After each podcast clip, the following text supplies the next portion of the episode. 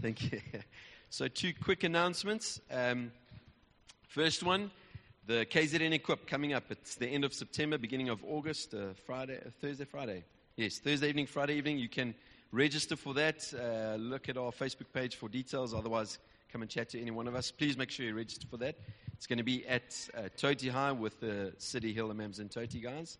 Then, uh, from this coming Wednesday, we are very excited to announce that Russell and Sharon Armstrong are going to be starting another home group at church on a Wednesday morning, 10 o'clock. So that's for the guys that uh, don't want to get out at night, that can't travel out at night.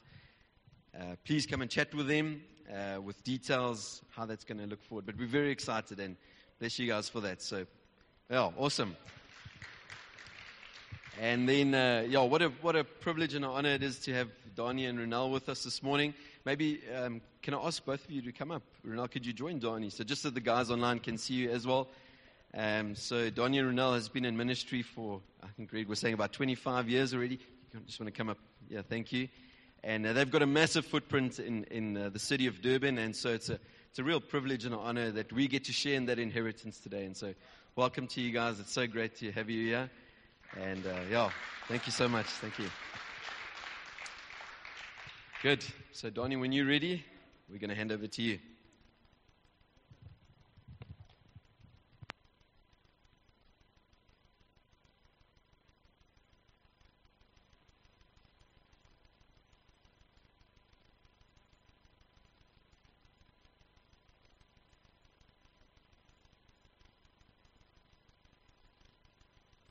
Uh, good morning.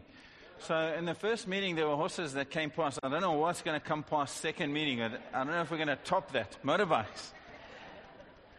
But yeah, a very good morning to you this morning. Uh, for the guys online, what a privilege for us to be here. Um, it, it, definitely looks much better when Renal is standing next to me, I think, even online. But uh, we wanted to just send our greetings to you from Tyrone Daniel, who leads NCMI, we had a kind of virtual team meeting on Thursday, and uh, we want you to know that you are part of something that is global, part of something that's bigger. Jesus is on a project, he's on a mission of making disciples of all nations. And so uh, you're part of that. Local churches just like this all over the world. Jesus is building them and he's using them to reach out to people with the gospel and to make disciples. So thank you for what you are doing here in Amanzimtoti. We, we appreciate that. Um, we're doing what God's calling us to do in Durban. You've got to work here, get behind these guys that are leading, and do uh, what Jesus is calling you to do. We also want to say to Greg and Laurie, just uh, we so appreciate the way that you guys are leading this team and leading this church as a great, great example. Uh, I think you guys are absolutely super blessed to have leaders like this who put Jesus in the front. Uh, I was saying, I watched um, one of Greg's early preachers during the pandemic online, and it was so powerful that the backdrop began to fall down and things began to move. I don't know if you saw that movie, but it was powerful. And, um, yeah, and so we're truly, truly grateful for leadership. We're truly grateful for what God is doing with you. A couple of guys from City Life here. They're not here to hear me preach. They hear me preach all the time. They're here to tell you that we love you.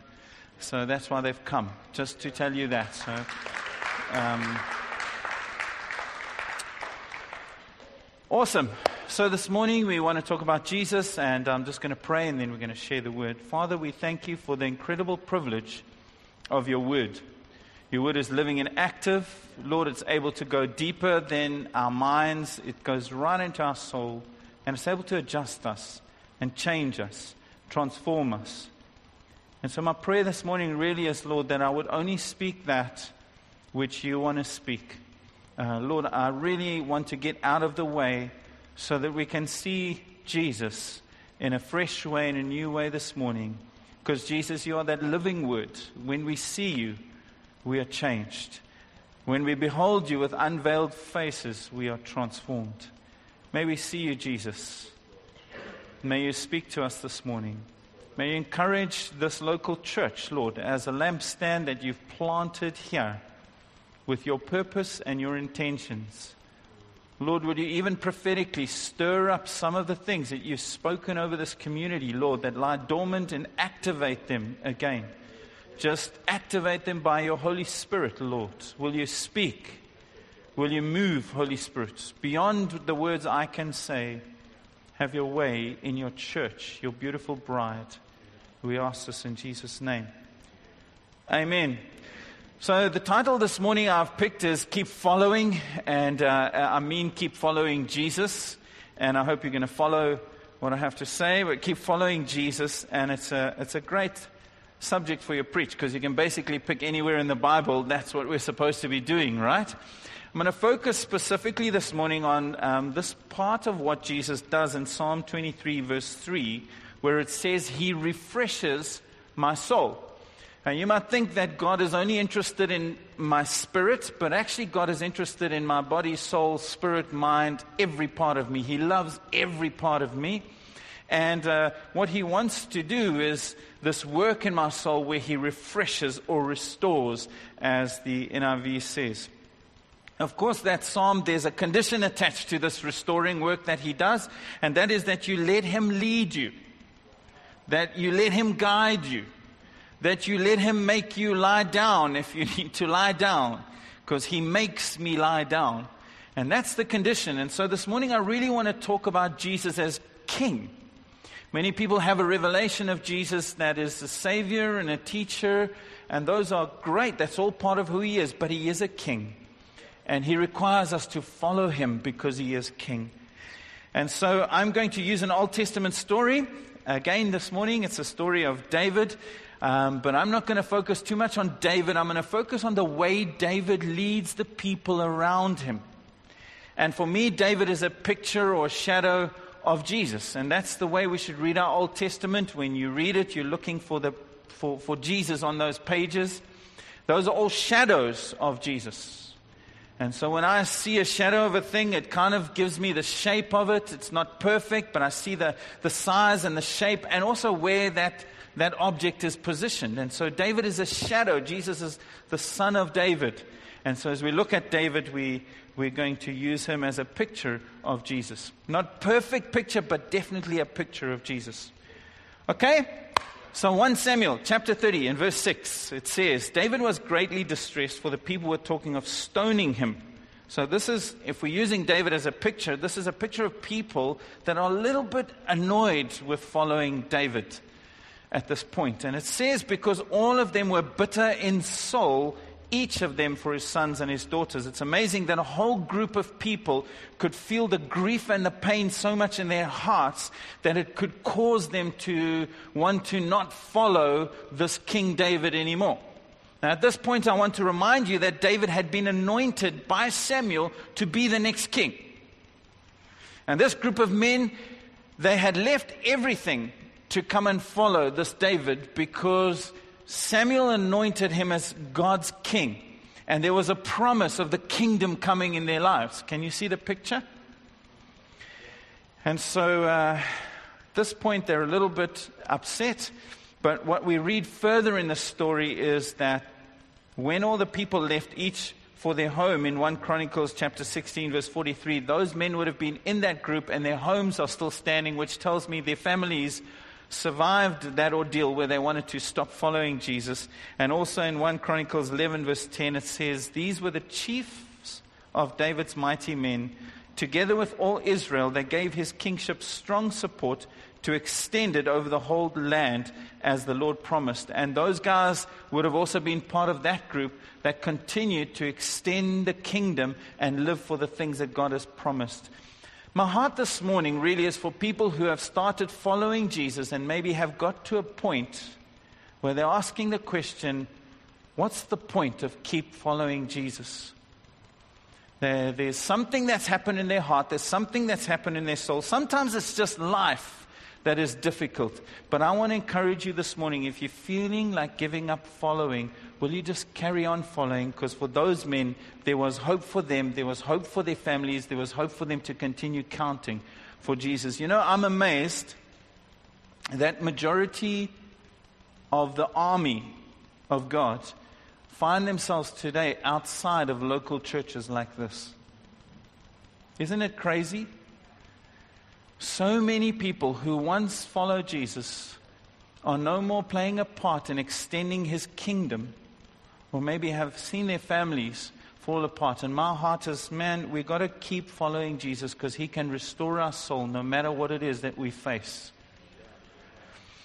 Um, do you know that Jesus was really, uh, he was mocked for, for calling himself a king? In fact, he was crucified for calling himself a king. Many hated him for calling himself king. Many disapproved or ignored him. But he is a king. And I was saying that, you know, there was a time when, when David was anointed to be uh, this king, and not many people recognized it. But then there came a time when it was, man, it was undisputed, even among the nations, that David was God's king. And we can't only follow Jesus when everything goes right. We've got to follow him because God appointed him as the king of the nations. And we submit to his authority and we follow him because we know in the end he will lead us to that glorious, wonderful kingdom. The story of David, think about it, even the story of Goliath starts with a, a dad, Jesse, if you read the Bible. It's a dad, Jesse, who has some boys on the front line. And you remember Goliath standing there and he's shouting all kinds of things and has absolutely paralyzed the army of God. That's a picture of sin. You know, um, humanity, we have answers for just about everything, but the one thing we don't have an answer for is sin. And God so loved the world. It was a father who had a concern for his children. What he sent us was his anointed son, Jesus, King of kings, Lord of lords. And he sent him to that battlefront here on earth to conquer sin. And not the way that we maybe thought he would have. You know, like David took one stone with a sling. It's like, you know, God's power is so amazing that I don't even think he flexes his muscle and he can defeat the things that can't defeat us. It's incredible. David takes one little stone and he defeats um, Goliath, and the people of God surged forward. There was a day in my life when I realized that Jesus Christ had conquered my sin. What I wrestled with for so long that held me back and stopped me, I realized Jesus had paid the price. And at that day, my life surged forward. But that was also the beginning of a journey of following Jesus as King. And you know, everything didn't go right from that moment. There are many days where my heart and my soul, I felt like these guys. God, you're calling me to follow you, but it's hard. These guys had, had faced some challenges, and so I want to encourage you today um, don't stop following. You know, these were mighty men around David. They were breakers. Is there such a thing in Toti? I've heard they live here. These are mighty men. And the Bible says that they wept till they had no strength left in them. You know, they had faced some challenges before, but this day they got to a point where they just said, I, nie. Second service is definitely more Afrikaans. I don't know why. Maybe I'm feeling something. Isn't it amazing? You know, as followers of Jesus, we can face things and we shoulder them and we shoulder them and we shoulder them, but then sometimes there's days we just feel like, Lord, my soul is empty and I need you to restore the soul part of me. Um, Hebrews chapter 4 16 it says, Let us approach the throne of grace with confidence that we may receive mercy and find grace to help us in our time of need. It's amazing that we approach a throne, we approach a king, and the first thing that the king extends to us is mercy. Mercy is not giving us what we deserve. But grace is giving us what we don't deserve. And grace you have to find. You have to stand in it. You have to live in it. Which means, uh, uh, you know, um, I can't allow the things that come into my life. I can miss the grace of God and let a, a, bitter root grow up. That's what Hebrews says. You can just miss it. You can, the grace of God is there to be found. And yet as life goes on and life gets hard and pain comes my way, it's sometimes I can get to a point where I'm not standing in the grace of God anymore, but I've missed that grace. Even though He's shown me mercy, I miss that grace. And this root of bitterness wants to just grow up. And it says that can actually cause a problem for many. If you think that your soul part doesn't impact your spiritual part, I just want to say, Jesus said in, in Mark chapter 14, verse 34, My soul is overwhelmed to the point of death. Jesus himself said this. In fact, when the disciples fell asleep, it wasn't because it I mean, it says in, in Luke 22 45, he rose from prayer, he went back to the disciples. Now, I wonder how many of you guys, if Jesus was here and he said, Guys, I need you right now, Jesus, the Son of God, the one who Peter said, You are the Christ, the Son of the living God. Flesh and blood hasn't revealed this to my Father in heaven. If he stood here and he said, Can you just pray with me for an hour? I wonder what that prayer meeting would be like. I would be like, oh, Lord, yes. Amen. Praise God. Yeah. The guys were sleeping. And you wonder why they were sleeping. Well, the Bible tells you they were exhausted from sorrow. There was an emotional drain, a mental drain on them because Jesus was talking about his suffering and his crucifixion, and it just became like it became a drain to them. And remember, those disciples, they followed Jesus because God said, This is my anointed king. Now they're facing some trouble. Do you know that in Numbers uh, 11, uh, 9, verse 11, they would celebrate the um, unleavened feast with, with this lamb and bread and bitter herbs. Is the thing about following Jesus where there's a chance always of bitterness getting into your heart and disappointment. I was saying to the guys earlier, there was this test for an unfaithful wife in the Old Testament where, uh, and then suddenly someone brought me water. So I'm thinking back now, what's going on here? But the test was basically she'd come to the priest and then he takes this water, he writes on a scroll, they wash the scroll off, that goes into the water, a bit of dust from the floor, and they called it bitter water. And they gave it to this lady to drink, and if she was guilty, there's a curse that comes on her, and all sorts of things happening. But if she's innocent, she drinks this bitter water, and actually nothing really happens. Isn't that a beautiful picture to say, you see, when I've received mercy from Christ, all the things that causes the world to be so bitter, I, it's not like, like, I'm exempt from them, but I, I, I experience them, but I don't allow them to take root in my life because it's going to cause a problem.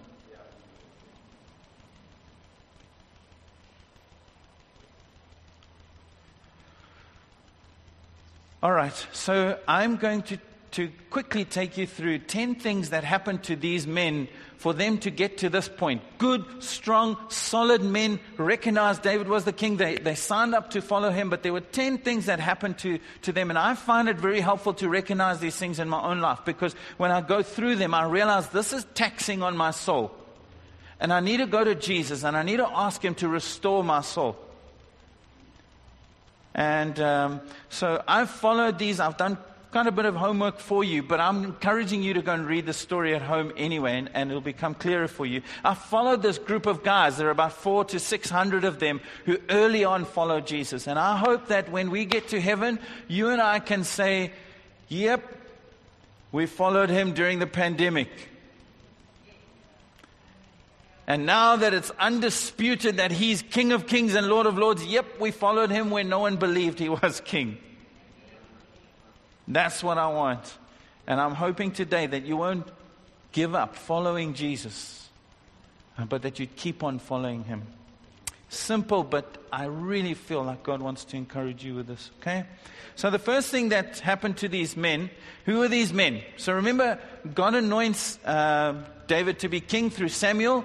And this anointed son goes to the battle line. He conquers Goliath. And these guys, they saw something in him that they said, Let's go follow him. So they gather around David. Saul is persecuting him, but, but he, he goes to this cave of Adullam. And it says there in 1 Samuel chapter 22, verse 1 all who were distressed, all who were in debt, all who were discontented gathered around him, and he became their commander. How many of you would like followers like that? Everyone in debt, everyone discontented. Well, that's exactly what we were before Jesus stepped into our lives. But the thing I want to say here is that surely they had some expectations. I'm in debt. That's the king. I'm sure he's going to sort it out for me. I'm discontented. I'm unsatisfied. I'm sure if I, if I, many people take on Jesus thinking he's going to fix everything instantly, you know? And so I think there's some unmet expectations in these guys. Remember, I'm building you up to that point where they cried so much that they picked up stones, literally, to throw it at the man who Samuel said, This is God's anointed king. It's pretty radical. I know so many people, you, you, you can't talk to them about God. What you get is a rock. You can't even talk to them about church. There's another rock. It's like they've got a rock in their back pocket. It's like they've got a bag of rocks. My heart goes out to them. Because I think they, they got to a point where they're just like, I can't anymore. My heart is for us to push through that. All right? So, firstly, let's just be real. I had certain things in my life before I met Jesus that I was hoping Jesus would resolve instantly, and sometimes they don't get resolved instantly. Sometimes He calls me to follow Him, and He knows what's best. And because He's King, He just asks me to follow. And so these guys, uh, you know, they must have had hurts, they must have had rejection, they must have been neglected, they must have had problems, and they were thinking, if I follow Jesus, all my problems will go away, and it didn't. Secondly, there's some persecution that comes from following David. Um, I was telling the story earlier that, that, when David ran away from Saul, there was this little town called Nob, and there were about 80 priests there. Remember? And David was in a hurry. He came there. They gave him Goliath's sword. They gave him bread, helped the men, and everything. And David went on his way. And then Saul came after that town. And he killed all of them. One guy escapes, right? And he, he you can imagine him. I mean, clothes is torn. He's got the front of his life. They, they've just killed everybody in his town. And these guys who are following David are standing around with David, and this guy comes to David and he, he says to David, This is what happened. And David responds to him like this in 1 Samuel 22. He says, I'm responsible for the death of your whole family. It's my fault your family died. Who wants to follow a guy like that? Well, remember, Jesus said, if you love your father your mother or anyone else more than me, you're not worthy to follow me. There is some persecution that comes from following Jesus. And people don't realize this, but it causes a bit of stress. With, this is all within the will of God. Let me just say that. Blessed are those who are persecuted for righteousness' sake, for theirs is the kingdom of heaven. Everyone who wants to live a godly life in Jesus Christ will be persecuted. If the world hates you, keep in mind they hated me first. Hate. Strong word.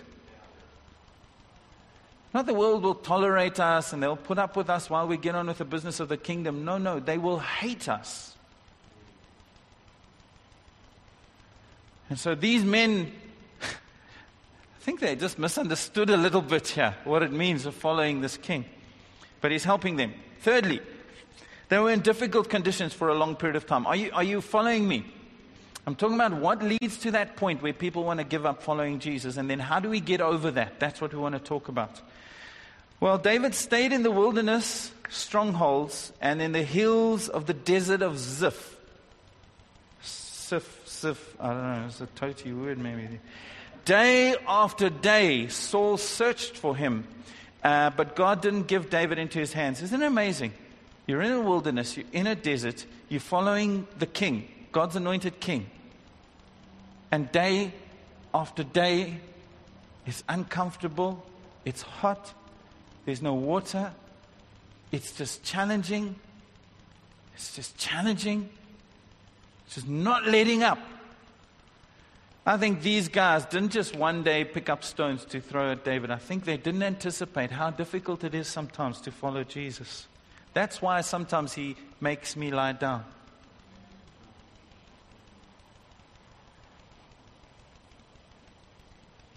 The fourth thing, the stress of too many close calls. Uh, the one day Saul was chasing David and these men. Remember, now I'm following all this group of men and I'm watching how David led them and I'm watching how he helped them through, that their families were still intact and that they still kept counting for the kingdom in the end. That's what we want to find out. Too many close calls. The one, one time, you remember Saul was after David and his men, and there was a mountain, in the, in, and literally David and his men were creeping around the one side, and Saul and his army was on the other side, and they literally just went past each other like this. I mean, you literally, if you stepped on a, I don't know, branch, stress. Why? Because it feels like your life is hanging just by a thread any little mistake now could cost us everything. It's not like we're going through a season like that, right? I'm just saying these guys.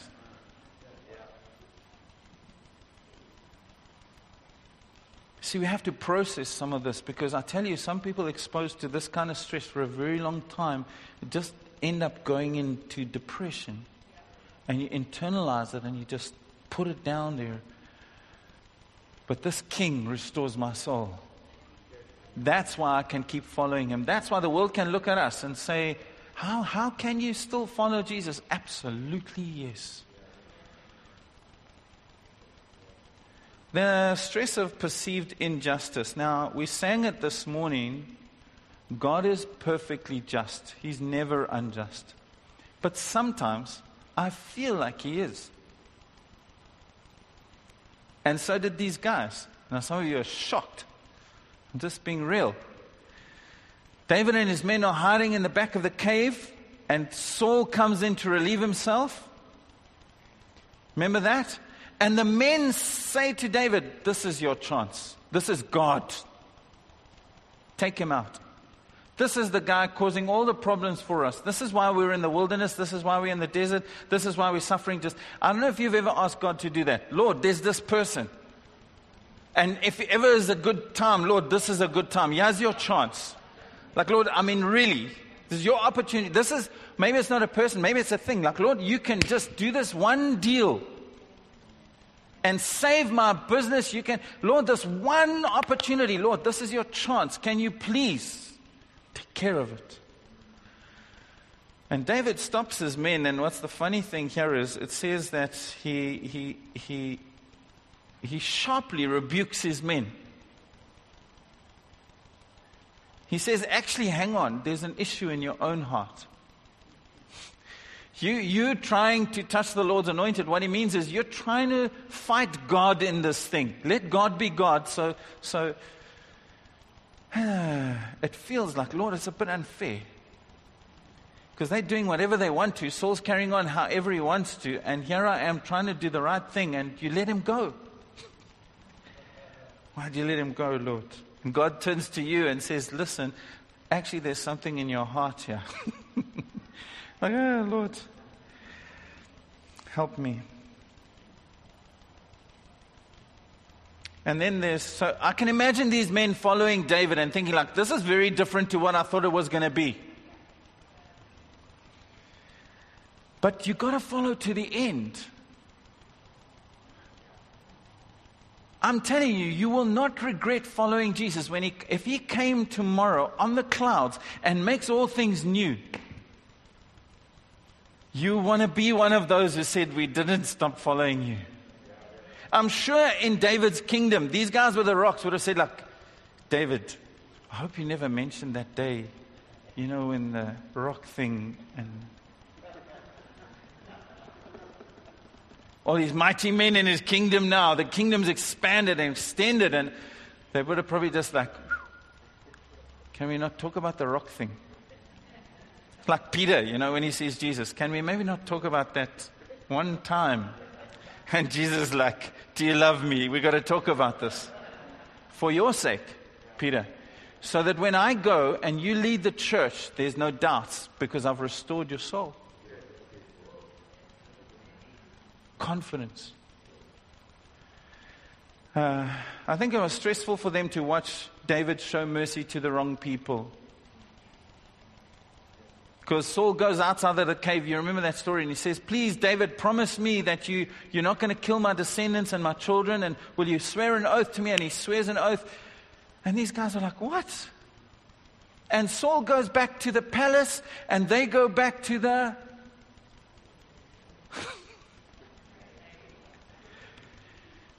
back to the wilderness, back to the cave, back to the desert. Sometimes I think, I think God shows mercy to the wrong people, but He never does. But it's the stress of my humanity that I'm battling with. False accusations, and I'm, you know, I've got to carry on quickly. The story of Nabal, go and read it. Um, they guard Nabal's fields. Nabal's just a guy. And then Nabal turns on them and accuses them of being rebels. You can go and read it. False accusations. Nabal was a very shrewd guy. You know, it's funny sometimes the people that come across our paths that, that seem to have no regard for the hard work that we put in and the effort we make sometimes. Sometimes they can just accuse us and cut us. Um, you know, this guy just says to him, You're a rebel, bro. You're, you're rebelling against the king false accusation. Now, the men were right there. In fact, David sent those men, and Nabal sent them back empty handed, saying, You are the rebels. When actually it was Saul persecuting them, falsely accusing them. The betrayal, uh, or fearing the betrayal of, of other people. Don't you find it hard when you're forced to trust people? You're forced to trust them. So, for a year and four months, David and his men live in Philistine territory. And what they do is they go and wipe out these Philistine villages. That's what they do. The Philistines think they're going to the Israelites, but they're actually going to the Philistines and they're wiping out these towns. But they have to wipe out every single person because if one guy escapes and tells that what they're doing, it's over. And so you can imagine them sitting around the fire at night and saying, I hope you're not going to talk about this to the Philistines because then we're all done. We're forced to have to trust people we've never trusted before. They were the guys who were in debt, discontented. Now you're forced to trust them with your life. It's super stressful. Anyway, maybe for you it's not. Maybe we can trust everyone in Toti. That's why you guys are such good people, man. In Durban, it's not like that. And then difficult choices forced upon us. One day the Philistines say, okay, we're going to fight Israel. And since you guys have been living here with us, we're going to go and fight the very place where David and his men were going to go and establish the kingdom. Your own brothers now, you have to go and fight them. That's a hard choice to make. I want to say leading a church during this time is absolutely challenging we're forced to, to have to trust people maybe we, we haven't trusted before.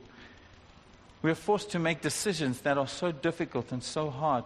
One way it will seem like we're siding with the enemy, the other way it will seem like we're neglecting our f- fellow Christians. I don't know, some answers, isn't it, Chris? It's like there's no plain answer. We've got to trust the King.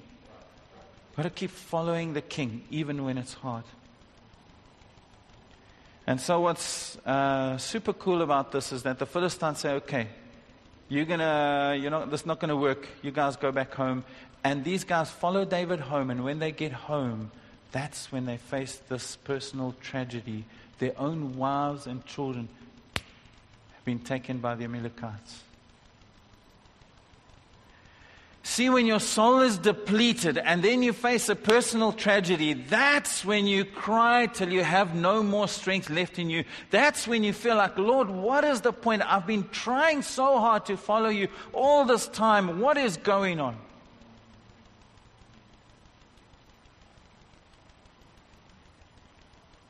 They came back and uh, it was a personal disaster, financial loss for them. Relatives were taken. The torture of feeling helpless to be able to help them. Can you imagine your wife and your kids being taken hostage and you have absolutely no power to change that? I think for these big, strong men, it was just too much. At that point, they had a decision to make. Do we keep following? Or do we turn back? Where do we go, Lord? You have the words of life. Where do we go? Remember that? A lot of people turn back from following Jesus. It's too hard. My encouragement to you is keep following, it gets better. This point, honestly, guys, is a, is a point for some people where they feel suicidal. This is a point where they feel like there is no, there's a deep, dark despair that can come over you at this point. And whether you're a follower of Jesus or not, I tell you, this is real. And it's the soul part. And I feel like Jesus is saying to his people, he wants to restore our soul. And so David begins to lead these guys. He doesn't stop leading them. And the first thing he does, and it's a well known scripture for us, but it says, David found strength in the Lord his God, 1 Samuel 30. You're going to do your homework tonight, right? You're going to read through 45 chapters of this. Are you guys well trained, Greg? Amazing stories here. But remember, I said, whenever you read your Old Testament, you're reading Testament, you're reading the gospel, you're looking for Christ on the pages. And it's a shadow, and you can see it in the New Testament. It becomes clearer to me when I read this, and I realize some days, Lord, I feel like this. I do. But the first thing David does is he finds strength in the Lord his God. What he's showing his men is that you can find comfort from God even when you feel hopeless. You can. 2 Corinthians 1 3 says, Praise be to the God and Father of our Lord Jesus Christ, the Father of compassion, the God of all comfort, who comforts us in our troubles. Listen here, He comforts us. Yes, He's the Savior. Yes, He's the Lord. Yes, He's the King. And He comforts us in our trouble. You can find strength in God that is outside of the strength you have in a time of trouble. Secondly, he asks God. You know, he calls the priest and he says, Is there something I should do about this situation? Many times we just stop there. We just, this happened and that happened, and the people I trusted let me down, and I followed Jesus, and the breakthrough didn't come. And I've just been suffering day after day in this horrible desert, and he hasn't done what he said he would do, and the kingdom hasn't broken in yet. We don't ask, Lord, is there something you want me to do? And David leads his men in this way that he says, Let's ask God, shall we pursue this raiding party? Now remember, those guys had been raiding for miles. They just happened to come upon the village where David and his men stayed, and that was part of it. So these guys were a massive party of plunder, the PPs. PPEs. No, no, that doesn't work. Plundy, parting. Anyway, plundering party. You add whatever you want, right? Um, so he asks God, and God says, Yes, go after them. And so David takes the men, and uh, I was saying this earlier on, just to mention it. Isn't it encouraging just when God speaks? Sometimes we don't even want to hear him. We're so down, we don't even want to hear him. But you know what? It's so encouraging just to hear him. Just the fact that he speaks. So personally. And the fact that we're here today, I don't think it's a chance. God's trying to tell you something. You, you just listen to what he's saying. And so, of course, they pursue him, but 200 of the guys, you remember the story, got so exhausted they couldn't keep up, so they stayed with the bags. The other 400, and I know why they're exhausted, they just drained. Drained. When you're drained, you can't do even what God tells you to do. You just, you run out of energy. The other 400 go. 400 of them go. 400. And God brings about a mighty victory. I mean, it's plunder deluxe. It's PPE for everyone. And these 400 guys come back, and you know what they do?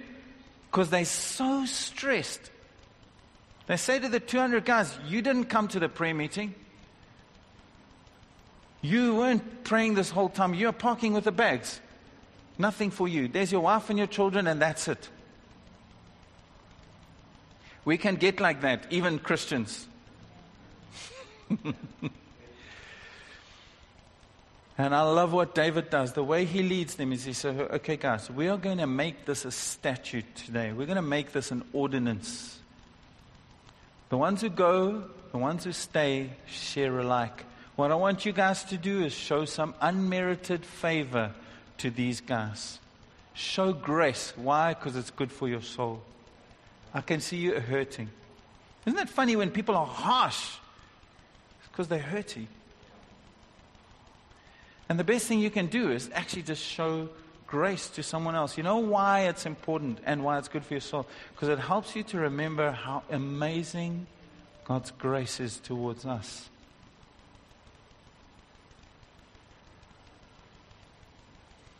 So David says, Forgive them for their imperfections, man.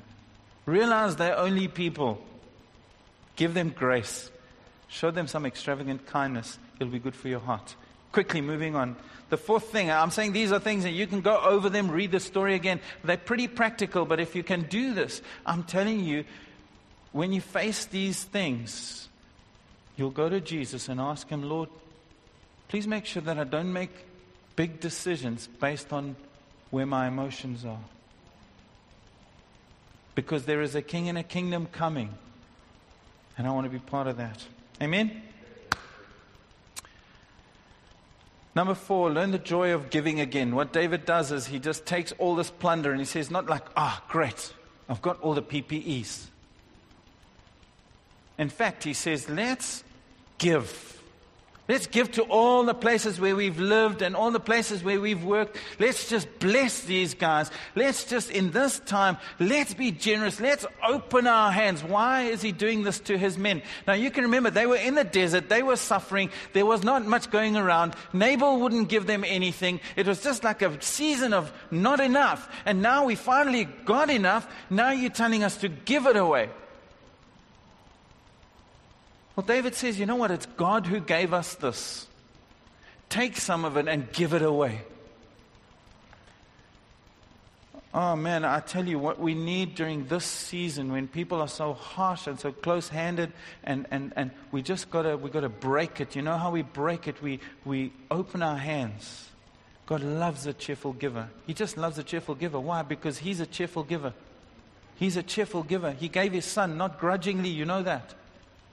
Jesus holds no grudges. Even the people who don't receive the offer of salvation, no grudge in his heart. His righteous wrath, yes, because God will always judge sin. Jesus rose from the dead, he wasn't like grudge, grudge, grudge.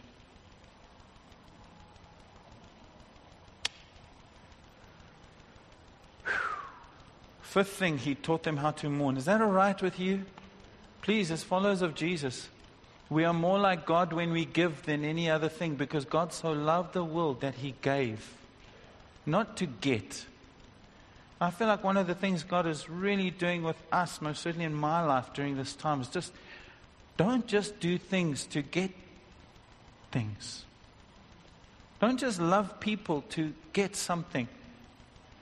Love them to be able to give something unconditionally with no strings attached. When you preach, when you share, when you love, when you pray, when you care, when you sow, unconditionally, so good for you. I know sometimes we think like if I just hold on, it's going to make me happy. Proverbs talks about that man, isn't it? There's a guy who's generous and he just it just keeps coming. There's another guy who holds on and he's just wanting his need just gets greater. He taught them how to mourn. This is the fifth thing. Now, I think this is, we, we have to learn how to do this well. We have to learn how to mourn. We have to learn how to grieve. David took all the men with him. And you see in all these passages, David is not just doing it, he's taking those same men who wanted to stone him and he's saying, Let me, let me lead you. Let me show you. It's a picture of Jesus. Let me show you. There's life beyond wanting to give up just push on a little bit further. And, and this particular time it says that he took his clothes and the men with him and he tore them and they mourned and they wept and they fasted. This was the day when Saul and his army was defeated by the Philistines. Now you might think, yay, it's finally over. Saul's done. David says to them, no, no, no. Today we're going to grieve, and it says that we're going to grieve for Saul.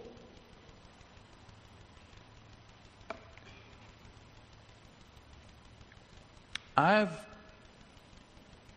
grieved over the last while, even for unsaved people who've lost during this time. It's so good for you. David says we're going to grieve for Saul. We're going to grieve for Jonathan. You know, Jonathan, there's a passage in Samuel, 2 Samuel 1, where it says, How the mighty have fallen, Jonathan lies slain in the heights. I grieve for you, Jonathan, my brother. You are very dear to me. Your love for me was wonderful, more wonderful than that of a woman. Now, you got to understand, this guy and David were like this. We grieve for the unsaved, we grieve for the ones close to us. It says that he said, we grieve for the army of the Lord. I hope we're grieving for other churches also, for the army of God. And it says we're going to grieve for the nation of Israel. Now it's funny, it was only Jonathan that was close to him, but uh, that day, David said, We're going to cry. We're going to mourn proper from morning till evening. The lot of you. In fact, if you read the scripture, it says he took up a lament concerning Saul and he said, You're all going to learn this sad song. We're going to sing this sad song today. And we're going to cry. We're going to cry for this. We're going to cry for that. We're going to cry. We're going to cry. And you know what? When we get up, blessed are those who mourn. Blessed are those who mourn. Why? Because if you mourn properly, if you grieve properly, you get up from there. And you can make the sober adjustments in your life to make good decisions. But if you never grieve, or if you grieve wrongly, you stay at that point. You all right? So David is David is expressing feelings, eh? He's expressing his, his heart, his soul. He's preaching it. I mean, you just confused me there. I mean, uh, Uh, you have to try and delete or something. I don't know. Anyway. The sixth thing. I'm sorry, I, I'm just taking a little bit more time, Greg. He takes his men and he says, Let's settle in Hebron. And Hebron just means the, the Hebrew word is haver, which is friendships or relationships. And I want to say, often when we face challenges or we're grieving, the last thing we, we feel like is relationships. But I want to encourage you, if you follow Jesus, open your heart to those who God will bring into your life that, that, that are relationships that can help you just move forward in the things of God. Don't be too closed. Um, seven, resist celebrating vengeance. I'm really just going to mention that one. You can read the story between Joab and Abner and how um, Joab bears a grudge against Abner for killing his young brother, and, and David refuses to celebrate that. Proverbs 24 17. Don't gloat when your enemy falls. It, you think it's so, you'll be so happy. But I promise you, it doesn't do you any good. Number eight, find a new challenge in God. Uh, and I, I, was saying a faith challenge. Um, the, what David does to his men is, bef- you know, before anyone lived in Jerusalem, the Jebusites were there, and everyone said, You can never take that town. And what David does to his men is he says, Whoever will lead the battle, you'll become the commander of the army. So he throws out a challenge to them. Now I want to say to you guys and girls, all the disappointments and everything we faced, God is still a God who does miracles. God is still a God who does the impossible. And let's not stop trusting God for those faith challenges in our lives, especially when we feel like all we want to do is sit down and do nothing. The ninth one, and I'm almost done. You've never had a preacher have 20 points. I'm sorry. Focus on the presence of God above everything. You know the trouble David went through to get the presence of God to where those men were. He fought for them to be in the presence of God. Isn't that amazing? That's what he was really doing. And sometimes it's not, you know, that we need to focus on the breakthrough and what needs to be happening and what's missing and what's wrong and what they're not doing and what they should be doing. And just, we've got to fight for the presence of God. Those who wait upon the Lord shall renew their strength. And last one, and I'm done. Um, David taught his men how to celebrate proper. Uh, in 2 Samuel 6:14, David wearing a linen ephod, he danced before the Lord with all his might. David was a warrior. He was a strong man. When he danced with all his might, it probably it was pretty radical to watch.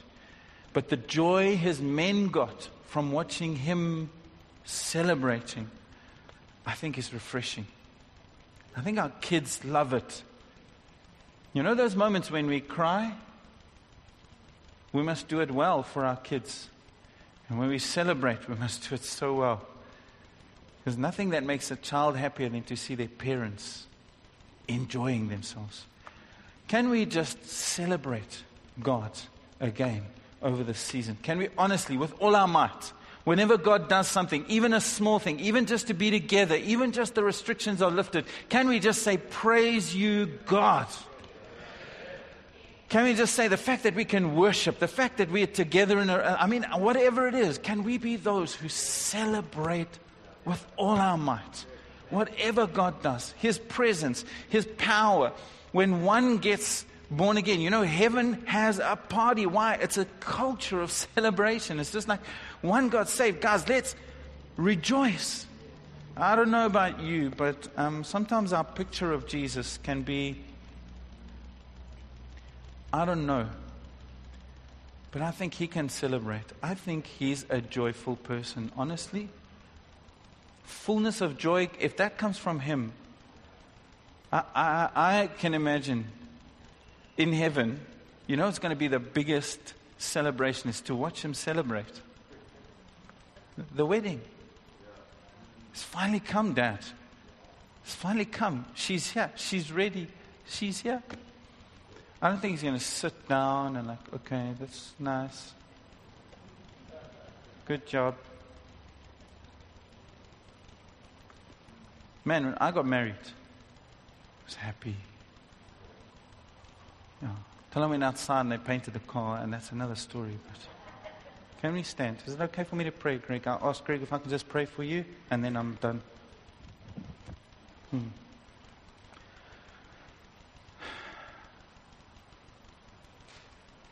You just open your heart to Jesus. Lots have been offloaded, but there's something in it that God wants to speak to you. Lord, I thank you for this local church.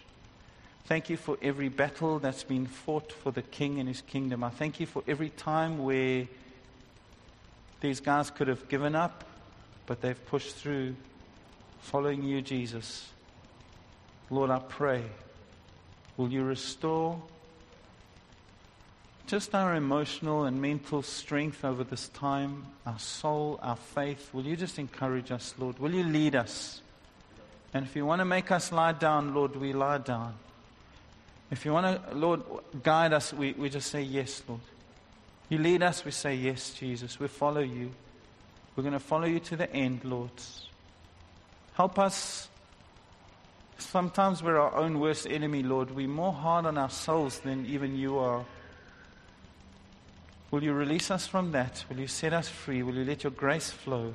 And Lord, will you allow this church to continue fighting for every part of the inheritance that you've given her? Will you keep every family, Lord? I, honestly, I pray this. Every marriage, all the children, parents, just Lord, will you, will you guard us? Let's put your blood over us, Lord, every family. So that as we follow you, Jesus, even through the, the, the, the challenging times, that in the end we know we'll, we'll be seated with you, Lord. That wedding feast at your right hand and reign with you for all eternity. That day there'll be no questions asked. Every knee will bow, every tongue will confess He is the King, like He said He is. In Jesus' name, Amen. Amen. Thank you, Greg.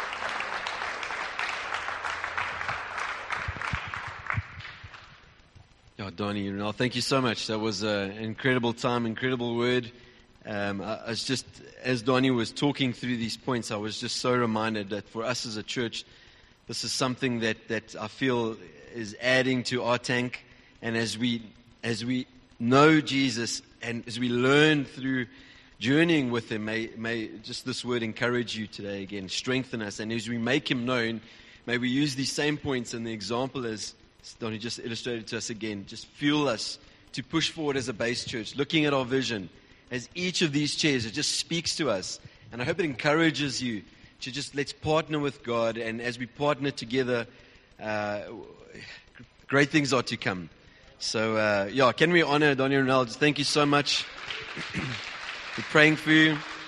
And uh, I'd just like to pray for you guys as we end off. Father, we, we thank you for this couple, God. May you just take them from strength to strength, God. Thank you for their deposit to us as a church, Lord. And would you, uh, would you just, uh, Father, just inject, God, just your spirit again into city life. God, may you just cause them to have such an impact in their community, God. And we are so excited to see them grow and flourish there, Lord. May you add unto them, God. May you strengthen them, Lord. And we are just, we want to celebrate, and we are celebrating what, what you are doing and what you are still to do, God, uh, through your precious Son. In Jesus' mighty name, we say amen and amen. Bless you guys. Have an amazing week. Uh, we look forward to seeing you again next week. As you can see, more space and. Uh, yeah, let's press on. Let's contend for the things. So bless you. Go well. We'll see you soon. The guys online, bless you. Thanks, Zane.